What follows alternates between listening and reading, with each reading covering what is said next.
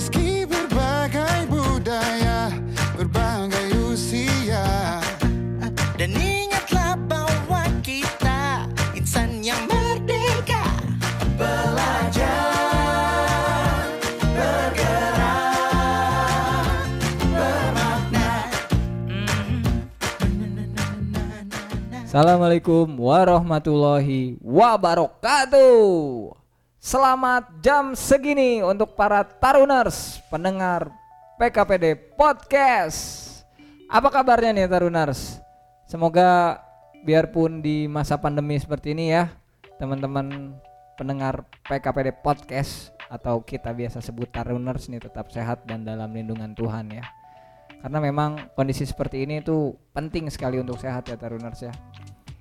Mungkin banyak yang bertanya nih dari Taruners kemarin juga beberapa ada yang kontak langsung gitu ya. Kak ke mana nih PKPD Podcast? Kok setelah episode 0 dan episode 1 nggak ada kelanjutannya? Apakah cuman project-project sesaat aja? Kalau mau jujur sebenarnya kita mencoba untuk konsisten gitu ya. Jadi tenang aja PKPD Podcast ini bukan hanya proyek-proyek mercusuar atau proyek-proyek sementara gitu. Jadi kalau boleh cerita sedikit ibarat kata sebuah kapal ada masanya harus berlabuh dulu gitu. Biarpun kemarin sebenarnya majunya baru sedikit, berlabuhnya lama banget gitu ya. Karena memang kemarin tugas kita sebagai sivitas akademika juga sedang tinggi, eh, RPM-nya sedang muternya tinggi-tingginya gitu. Jadi pembagian waktu untuk megang PKPD podcast ini agak agak kurang gitu ya. Kemudian juga PKPD atau Politeknik Kelautan dan Perikanan Dumai juga di bulan-bulan kemarin enam bulan ke belakang baru berganti kepemimpinan sehingga banyak adaptasi atau penyesuaian yang kita lakukan.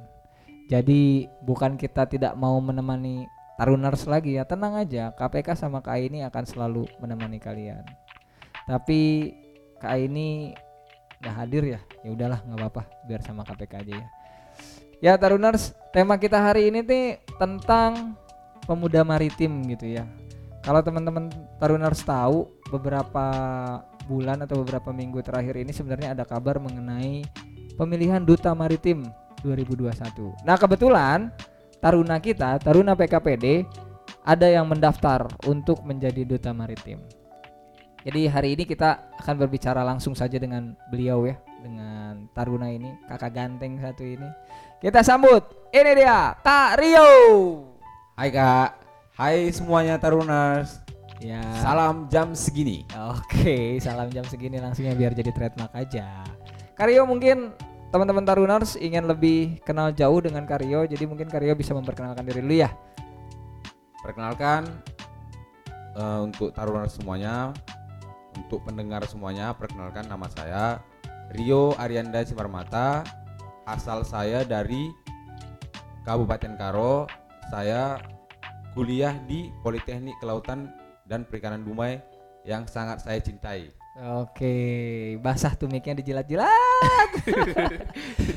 Karyo nih angkatan berapa kalau boleh tahu? Saya angkatan 3 kak, Angkatan 3 berarti tahun masuknya tahun 2015. 15. Udah tua. 2000 berapa? Eh 2019. 2019 nervous nervous. Biasa Nervous, biasa. biasa. depan mic nervous. Jadi sebut 2019 jadi 2015 hampir mahasiswa abadi kalau kamu 2015 ya. Jadi Karyo ini angkatan 3 atau tahun masuknya itu 2019 ya Karyo ya. Berarti sekarang Karyo ini tingkat akhir ya? Tingkat 3 ya? Saya sekarang tingkat perdana. iya. Tingkat tiga. jadi kalau teman-teman Taruners tahu di kita itu nama ada tingkat 1 2 dan 3 karena kita ada 3 kalau tingkat 1 disebutnya apa? Remaja, remaja kemudian tingkat 2 Madia, media dan tingkat 3 perdana. Oke, setelah itu nanti lulus ya. Lulus. Eh, program studinya apa nih Karyo nih? Eh, saya program studi PTK Perikanan Tangkap. Perikanan tangkap. Jadi sering nangkep-nangkep ikan ya. Bisa dibilang seperti itu. Nah, kalau nangkep-nangkep wanita enggak kan ya? Oh kebetulan saya laki-laki yang sejati. Yo, jadi nangkepnya apa? Nangkep cowok lagi laki-laki sejati. Oke, Karyo. Jadi Karyo mendapatkan informasi mengenai pemilihan duta maritim Indonesia ya, Ya. 2021. Itu 2021. tahu dari mana ya? Jadi kebetulan kampus Politeknik eh, Kelautan dan Perikanan Kak, itu aktif untuk memberikan informasi kepada seluruh taruners yang ada di sini. Oke. Jadi contohnya kayak pemilihan Duta Maritim Indonesia tahun 2021 ini itu saya dapatkan dari pihak kampus atau dosen. Oke, jadi ada share ya, Ada share. ada share informasi dari teman-teman dosen kepada teman-teman Taruna mengenai kegiatan ini gitu. Iya kak. Terus yang merespon nih dari Taruna selain Rio ada lagi nggak yang merespon? Ada beberapa kak. Ada yang dari eh, taruna yang dari tingkat media, ada yang dari taruna dari tingkat remaja. Sejauh ini informasi yang kamu miliki yang ikut serta dalam kegiatan ini dari PKPD berapa orang ya? Sekitar tiga orang. Tiga orang. Iya kak. Rio, kemudian tahu lagi siapa lagi? Si Adel, Adel. baru si Fitra Syah kalau nggak salah saya. Oke, tapi yang kita wawancari satu orang aja ya perwakilan ya. Itu. Jadi dapat informasi dari dosen. Kemudian gimana nih? Rio menggali informasi lebih jauh kan mungkin kalau dosen share-nya hanya sekedar apa ya link atau sekedar screenshot gitu. Jadi proses setelah Rio dapat informasi ini seperti apa lagi? Kebetulan eh, pas saya dapat brosurnya itu dari dosen, saya langsung eh, melihat tuh siapa aja penyelenggaranya. Ternyata penyelenggaranya itu aspek Sindo. Apa tuh aspek Sindo tuh biar teman-teman Taruners juga tahu. Ya, aspek Sindo itu Asosiasi Pemerintah Daerah Kepulauan dan Pesisir seluruh Indonesia. Oh, jadi asosiasi yang cukup besar ya sebenarnya ya. Iya kak. karena negara kita negara maritim pasti banyak lah yang apa pemerintahan daerah yang memiliki pesisir dan pulau-pulau kecil ya. Betul sekali kak. Selain pemerintahan provinsi juga ada kabupaten kota kan ya. Kabupaten kota. Oke, kalau tadi Karo punya pesisir nggak Karo? Kebetulan kalau Karo tidak punya pesisir. Oh gitu. Ntar kamu nggak tenggelam nih di laut nih, aman? Aman kak. Oh, aman. Terusnya lagi selain aspek Sindo, kegiatan ini didukung oleh siapa lagi ya yang yang kamu tahu ya? Eh, didukung oleh jadi banyak nih kak yang mendukung. Siapa aja tuh? Coba sebutin aja, nggak apa-apa. Eh, yang mendukung itu Kementerian Kemenprav, baru Kementerian eh, Pendidikan dan Kebudayaan, Kementerian Kelautan dan Perikanan, Kementerian Olahraga Kemenpora, Kementerian eh, Informasi dan Maritim, baru dari Komite Nasional Pemuda Indonesia. Jadi banyak ya aspek-aspek pemerintahan pusat juga ikut mendukung kegiatan ini ya. Betul Gitu. sekali, Kak. Mulai dari ya tadi beberapa kementerian termasuk Kementerian Induk kita nih KKP ya. KKP. Setelah kamu mendapatkan informasi tersebut, eh, pastinya kan ada ada dorongan-dorongan hasrat untuk mengikuti kegiatan tersebut ya. Jadi apa yang membuat kamu ingin ingin mengikuti kegiatan ini gitu? Jadi kak, kebetulan saya itu sudah sejak dari saya cerita dikit nih kak. Banyak juga nggak apa-apa kok. Jadi saya itu sudah memiliki ketertarikan kepada maritim atau kelautan itu sejak saya duduk di bangku sekolah menengah kejuruan. Sekolah menengah kejuruan. Jadi dulu SMK-nya di mana? SMK saya di Dumai, SMK-nya itu SMK Pelayaran. Oke. Jadi sudah berhubungan dengan eh, maritim atau laut Indonesia lah. Oh gitu. Jadi dari semenjak SMK ya sudah ada ketertarikan tersebut. Siap. Oke. Kemudian Kemudian eh, pas saya dapat brosurnya ini, saya gali-gali informasi, ternyata pemilihannya ini untuk duta maritim Indonesia. Jadi saya sudah tertarik sejak lama dan saya coba gitu, jadi intinya nyoba aja ya. nyoba dan juga eh, saya percaya kemampuan dikawinkan dengan kesempatan itu akan menjadi keberuntungan. Wih, kemampuan dikawinkan dengan kesempatan akan menjadi keberuntungan. Keberuntungan. Rumus baru nih dari Kakak Rio gitu. Oke, Kakak Rio alasannya bagus ya. Tapi saya pengen nanya nih, bukan karena ingin terkenal. Eh, sama sekali tidak kak. kan bisa terkenal kamu kalau jadi duta maritim Indonesia. Kebetulan apa untuk menjadi terkenal itu itu jauh lah kak dari pikiran saya. Tapi saya ingin menjadi wadah yang sangat baik dan bisa menyampaikan keluhan atau kebutuhan para masyarakat pesisir atau nelayan-nelayan yang eh, ekonominya itu atau kehidupannya itu sangat rendah dan latar pendidikannya yang rendah. Jadi saya ingin membantu eh, nelayan lah pada umumnya atau masyarakat pesisir. Uh, mulia sekali cita-citanya. Jadi selain terkenal itu tuh ya, selain terkenal catat ya, selain terkenal agar dapat membantu masyarakat pesisir gitu ya. Oke. Kemudian itu kan tadi latar belakang ya. Kan untuk menjadi duta itu perlu didorong dengan pengetahuan juga ya, pengetahuan yang menunjang, kemudian pengalaman apalagi Siap, Pak. karena pengalaman kan guru-guru yang paling berharga ya.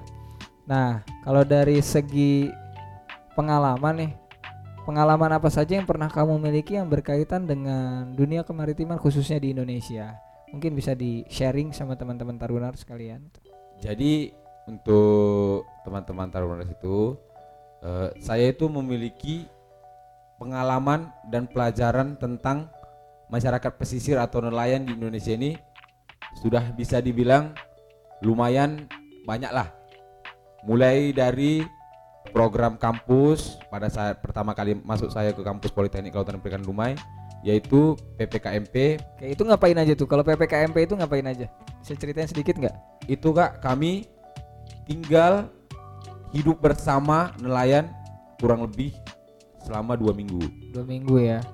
Jadi, Waktu ah, lanjutkan lanjutkan. jadi kami mengetahui bagaimana sih kehidupan masyarakat pesisir itu gitu. Waktu itu kamu dapat kesempatan PPKMP di mana? Jadi waktu itu saya kebetulan masih eh, mendapat kesempatan di kampung saya sendiri di Danau Toba. Oh di Danau Toba ya. Siap kak? Karena waktu itu lagi pandemi ya kamu PPKMP-nya ya. lagi pandemi kak. Oke, Jadi untuk teman-teman ketahui PPKMP angkatannya Karyo ini sedang pandemi, jadi memang di lokasi terdekat dengan rumahnya gitu ya. Biarpun waktu itu PPKMP bukan dengan masyarakat pesisir, tapi dengan pelaku-pelaku perikanan di Danau Toba ya. Iya kak. Betul sekali. Iya. Selain PPKMP nih, apalagi pengalaman-pengalaman kamu berkaitan dengan kemaritiman di Indonesia? Jadi selain PPKMP itu ada eh, namanya praktek kerja laut. Oke. Jadi itu langsung terjun langsung kepada nelayan, nelayan eh, khususnya nelayan kita di Indonesia. Jadi saya pun sudah mengetahui gimana sih sebenarnya kehidupan nelayan Indonesia ini. Kamu pernah PKL di mana aja tuh? Saya pernah PKL eh, kebetulan baru sekali PKL itu yaitu di Sibolga Waktu itu berapa lama? Selu- sebulan. Sebulan ya? Dapat berapa trip? Saya dapatnya itu dua trip kak, Satu tripnya berapa lama? sekitar 10 harian. 10 harian ya. Jadi ya bisa eh, kawan-kawan bayangkan ya. Kalau selama ini kita mendengar gitu ya hanya menangkap ikan. Kalau selama ini kita merasakan hanya makan ikan gitu ya. Nah, Karyo ini sudah pernah melalui proses penangkapan ikan ya. Iya kak, Dua trip ya kurang lebih 20 hari berarti kan waktu itu kan. 20 hari kurang lebih. Nah, gimana rasanya? Kapalnya kapal berapa GT itu? Eh, kapal saya kemarin 98 GT, Kapal kayu ya. kapal kayu. Nah, alat tangkapnya Alat tangkap alat tangkapnya itu persen. persen ya. Nah, jadi teman-teman jangan ngebayangin Karyo atau teman-teman di Politeknik Kelautan Perikanan yang ada di bawah KKP itu PKL itu cuman cuman 2 3 hari pakai kapal cutting ting enggak. Pakai kapal-kapal yang GT besar gitu ya. Kalau untuk PKL PKL awal emang GT-nya eh, cukup besar tapi tidak terlalu besar. Di sekitar 90 GT biarpun targetnya juga di atas 100 sebenarnya. Tapi itu sudah menggambarkan bagaimana pengalaman dia di laut ya. Ada yang unik nggak saat kamu dulu PKL tuh? Banyak sekali hal-hal kejadian yang unik kak. Contohnya, contohnya, coba. Contohnya itu Mulai dari yang mungkin serius, agak menegangkan, hal-hal lucu gitu bisa di share gitu. eh, contohnya itu kayak kehidupan di atas kapal nih sama ABK-ABK yang di kapal di situ. Ya, Itu tuh eh, tidur itu rapat-rapat gitu. Hmm. Jadi kalau kita kan contohnya di kampus nih, kita punya tempat tidur satu-satu gitu. Mungkin kalau di kapal eh, waktu saya PKL itu satu tempat tidur itu mungkin tiga orang gitu, sempitan dan juga hal yang paling membuat saya itu bahagia eh, waktu kami di tengah laut berlabuh. Di situ saya pertama kali pengalaman saya melihat lumba-lumba sebanyak 40 lebih mengelilingi kapal kami.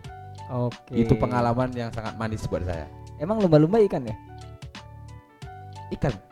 Lumba-lumba kan mamal, bukan ikan. ya tapi memang banyak masyarakat Indonesia bilang ikan lumba-lumba bilang. ngeles, ngeles, ngeles. Tapi ya ada di tengah laut, kemudian dikelilingi oleh lumba-lumba tuh sesuatu pengalaman yang indah ya. Sesuatu pengalaman yang indah kak. Sangat-sangat indah. Capeknya terbayar ya. Capeknya terbayar. Dan juga pagi hari melihat sunset. Baru sore hari juga melihat matahari terbenam itu sangat-sangat menghilangkan stres gitu, menghilangkan rasa penat Hmm, satu harian bekerja gitu. Iya, tuh. nggak tahu hilang nggak penatnya. Kayaknya masih stres deh. Melihat sunset pagi hari, lihat sunset mah sore hari kan. Eh, sore hari maksudnya sore hari. iya nggak apa-apa. Nah, makanya ini ini ini bukti apa ya? Bukti maksudnya pengalaman itu nempel, susah dideskripsikan dengan kata-kata kan. Jadi suka Susah. kebalik-balik Saking ya. indahnya susah kak. Pastilah indah lah pasti di laut itu ya. Biarpun waktu itu ya bisa dikatakan kapalnya 90 GT kapal kayu masih masih apa ya? Masih tradisional ya, masih belum modern ya. Siap kak, Gitu. masih tradisional lah. Terus apa pendapat teman-teman nelayan ABK ataupun kapten kapalnya terhadap teman-teman PKL nih khususnya dari PKPD nih?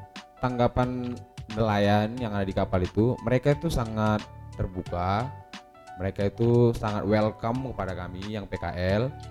Cuman mereka itu selalu mengingatkan hal-hal yang kepercayaan masyarakat yang ada di eh, masyarakat sekitar gitu. Contohnya eh, jangan cakap jor apa jangan cakap jorok sembarangan di Mhm. batu di tengah laut Iya, dan juga jangan sembarangan menunjuk Hmm. apa-apa aja yang benda-benda yang di sekitar laut itu gitu. Jadi itu menurut saya suatu hal yang positif dari masyarakat ya, yang kami tidak ketahui gitu. Ya kearifan-kearifan lokal para nelayan ya. Betul kak? Gitu. Selain itu juga itu kan PKL di luar ya. Maksudnya itu dengan pihak luar kan. Kalau dengan pihak dalam kita pernah praktek laut ya, praktek Pernah. reguler ya. Pernah kak? Praktek reguler menggunakan kapal Taka Lamongan yang juga baru datang ke Politeknik KP Dumai ini. Usianya kapal ini sebenarnya udah lama, tahun 2000-an kalau saya tidak salah. Eh, PKPD mendapatkan hibah kapal dari PSDKP namanya kapal Taka Lamongan dan kemarin sudah kita pakai dengan angkatannya Karyo waktu Karyo masih tingkat 2 ya. Betul kak? Kita ada waktu itu dua trip. Kebetulan saya ikut kapal trip 1 Karyo trip 2 ya. Trip dua saya kak? Ah, jadi kita tidak berjumpa itu. Itu kalau pengalaman menggunakan kapal latih sendiri dalam tanda petik ya kapal latih milik kampus sendiri seperti apa tuh pengalamannya tuh? Pengalamannya itu seru, mendegangkan juga, ada seriusnya, karena sama bersama kawan-kawan kan. Iya. Eh, biasanya kalau di kampus atau di di luar gitu bersama kawan-kawan kan sering bercanda nih, Iya. sering eh, melakukan hal-hal konyol ya. lah gitu kan. Nah, kemudian Kemudian waktu di kapal latih itu itu kan nggak bisa bercanda nih kak, Iya. karena itu kan harus memerlukan eh, keseriusan gitu kan, karena kita di tengah laut nih gitu. Iya. Jadi itu aja sih, ada seriusnya, ada serunya, ada tegangnya juga gitu. Dan banyak dapat pelajaran-pelajaran tentang bagaimana cara mengoperasikan kapal yang baik itu. Jadi perbedaan signifikan antara waktu dulu Karyo PKL dengan kapal nelayan dengan saat praktek reguler, dengan kapal latih itu apa tuh? Kalau di kapal latih kita memang langsung bersentuhan dengan alat navigasi. Kita langsung bisa eh, mengoperasikan kapal itu bersama teman-teman gitu. Hmm. Namun kalau di kapal nelayan kita lebih banyak meng- mengumpulkan data, menganalisis aktivitas yang ada di kapal itu gitu. Jadi kita itu eh, jarang lah gitu bisa bawa kapal itu karena alat navigasinya pun masih ya masih tradisional lah gitu. Tapi kesempatan untuk mengoperasikan alat tangkap itu lebih besar di kapal nelayan kan ya. Betul sekali kak. Jadi bisa dibilang pengalamannya di laut ya cukup lengkap ya. Cukup lengkap. Di deck udah oke. Oke, Bawa kapal udah. bisa, Cobain alat navigasi udah. bisa, Menjangka peta pasti. pasti tuh. Nah, jadi yang tradisional sama yang konvensional dengan yang teknologi udah pernah nyobain kan? Betul sekali. Kemudian eh, dinas jaga ya P2TL ya. Pasti di di kapal di kapal latih Takalapongan pada program praktek reguler itu lebih lebih dapat ya. Dapat kak. Dan pelengkapnya untuk merasakan pengoperasian alat tangkap itu di kapal-kapal nelayan ya. Nelayan. Udah oke banget, udah pelaut banget atau ini Sudah mah. lengkap sudah. Bisa lah ini mah jadi duta maritim Indonesia nih. amin amin amin. Jadi kamu cukup percaya diri ya untuk menjadi duta maritim Indonesia ya? Percaya diri sih dibis- bisa dibilang eh, bukan bukan tepatnya percaya diri kak, tapi yakin aja. Yakin. ya? Yakin. Tapi yakin harus ada juga eh, kemampuan saya gitu. Oke, itu kan kemampuan-kemampuan teknis ya. Teknis. Kemampuan teknis. Coba kita sekarang bicara mengenai eh, pengetahuan secara global lah. Pengetahuan secara global. Coba saya mau tanya nih. Kira-kira di dunia ada berapa cok penting di laut nih? Kalau di dunia cok pentingnya itu ada tujuh kak. Oke. Yang paling dekat dengan Politeknik Kelautan dan Perikanan Dumai yang mana? Kebetulan Politeknik Kelautan dan Perikanan Dumai ini itu tuh lebih dekat itu ke Selat Malaka. Mantap. Jadi memang cocok lah ya di Dumai ada Politeknik Kelautan Perikanan ya. Sangat sangat sangat cocok. Pokoknya PKPD luar biasa. PKPD luar biasa. Mantap. Bukan Ariel aja yang luar biasa ya. Tarunanya biasa di luar. Apalagi biasa di laut kan. Harus gitu tuh, bener nggak? Betul kak sekali. Harus kita harus membawa eh, kesenangan dalam hati kita terus biar Oh. jangan stres. Selalu riang gembira ya. Riang gembira. Apa pun kondisinya, bener nggak? Betul sekali. Oke. Tadi tentang cok penting dunia ya. Kemudian coba kita bicara lagi tentang WPP RI. Ada berapa nih WPP RI ini? WPPRI itu ada 11 WPP. Ada 11 WPP. Betul kak. Oke. Kemudian kan ada yang kodenya ada yang 57, ada yang 71 ya.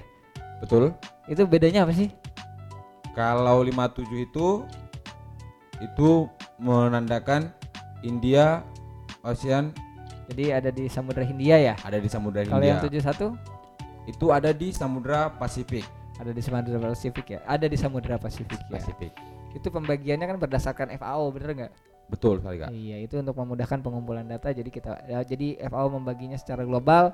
Kemudian Indonesia mengkotak-kotakan kembali atau membagi lagi ke dalam 11 WPP ya. WPP. Oke, menurut kamu pengelolaan perikanan khususnya perikanan laut atau perikanan tangkap di Indonesia nih seperti apa sih? Kalau menurut saya kak, memang pengelolaan kelautan dan perikanan di dunia ini itu tuh masih sangat bisa dibilang eh, cukup lah gitu. Tapi bisa kadang-kadang dibilang kurang juga gitu. Hmm, Mas- Oke. Karena saya lihat waktu saya PKL di Sibolga atau pengabdian eh, masyarakat pesisir itu masih banyak nelayan itu yang eh, memiliki kehidupan yang sangat di bawah garis kemiskinan lah. Oke. Tapi potensi kemaritiman kita besar nggak? Sangat sangat besar.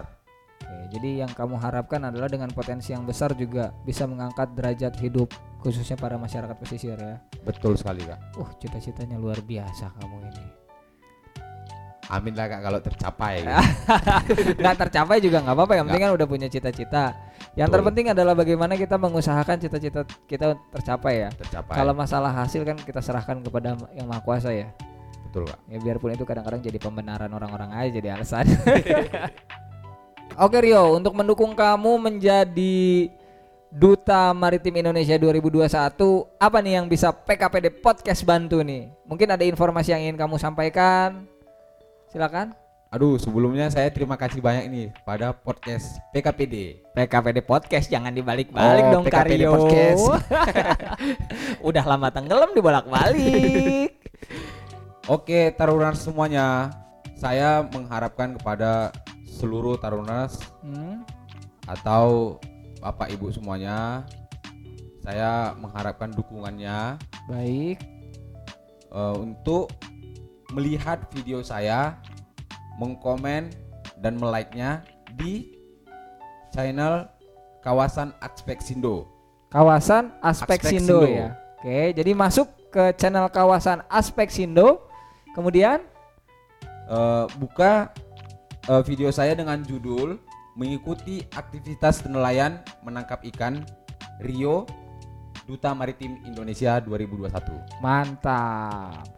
Kalau saya boleh bantu ulangi ya untuk seluruh eh, taruners, kemudian juga untuk Bapak Ibu dosen di PKPD maupun rekan-rekan taruna dan rekan-rekan alumni ya. Betul. Mari kita dukung Rio untuk menjadi Duta Maritim Indonesia 2021. Salah satu caranya adalah dengan teman-teman langsung aja subscribe channel YouTube-nya dari Aspek Sindo ya. Apa nama channelnya tadi? Aspek Sindo kak. Ruang Aspek Sindo tadi. Kawasan Aspek Sindo. Oke, masuk aja langsung ke channel YouTube kawasan Aspek Sindo, kemudian cari video yang berjudul Mengikuti aktivitas nelayan menangkap ikan Rio Duta Maritim Indonesia. jangan lupa di like, kemudian di share, bener nggak? Benar sekali kak. Ada nih kak kata-kata keren dari saya nih. Apa nih? Ayo, mari kita bergandeng tangan untuk menjaga dan melestarikan maritim Indonesia. Kalau bukan kita, siapa lagi? Kalau bukan sekarang, kapan lagi? Mantap, kita Mantap. tepuk tangan dulu buat Kakak Rio. Mari gandengan tangan, mari gandengan tangan, gandengan tangan.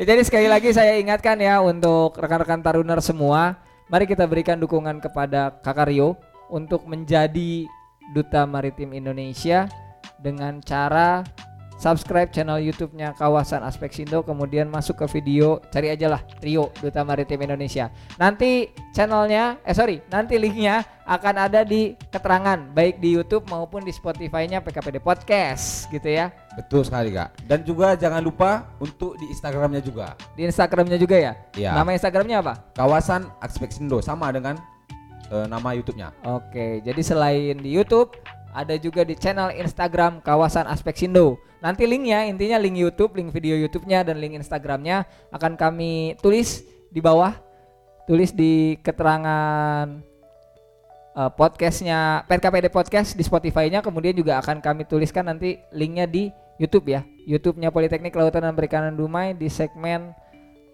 di segmen PKPD Podcast. Pokoknya nanti semua subscribe, follow, kemudian like and share ya. Benar nggak? Benar sekali kak. Jangan Terima kasih. sampaikan juga dong. Selain apa eh, membantu kamu juga sampaikan juga untuk terus mendengarkan PKPD Podcast ini. Oh ya, untuk selain untuk mendukung saya, kita harus selalu mendengarkan PKPD Podcast karena PKPD Podcast ini sangat seru dan eh, hostnya itu asik. Oh, mantap. Mantap. Kak Aryo mantap. Jadi untuk taruner semua tetap dengarkan PKPD Podcast ya. Bisa dinikmati di Spotify, cari aja PKPD Podcast. Ini episode kedua kami di episode 2. Insya Allah tidak akan apa ya, akan berlabuh kembali gitu ya. Akan terus ada episode-episode berikutnya. Juga PKPD Podcast dapat dinikmati di channel YouTube Politeknik Kelautan dan Perikanan Dumai. Mungkin untuk hari ini kita cukupkan ya Karyo ya. Baik kak. Intinya semoga Karyo sukses Amin. dan terpilih menjadi duta maritim Indonesia untuk dunia maritim yang lebih baik ya. Amin, amin, amin, amin. Oke, saya PK pamit. Saya Rio pamit. Sampai jumpa di episode-episode berikutnya. Dadah. Dadah.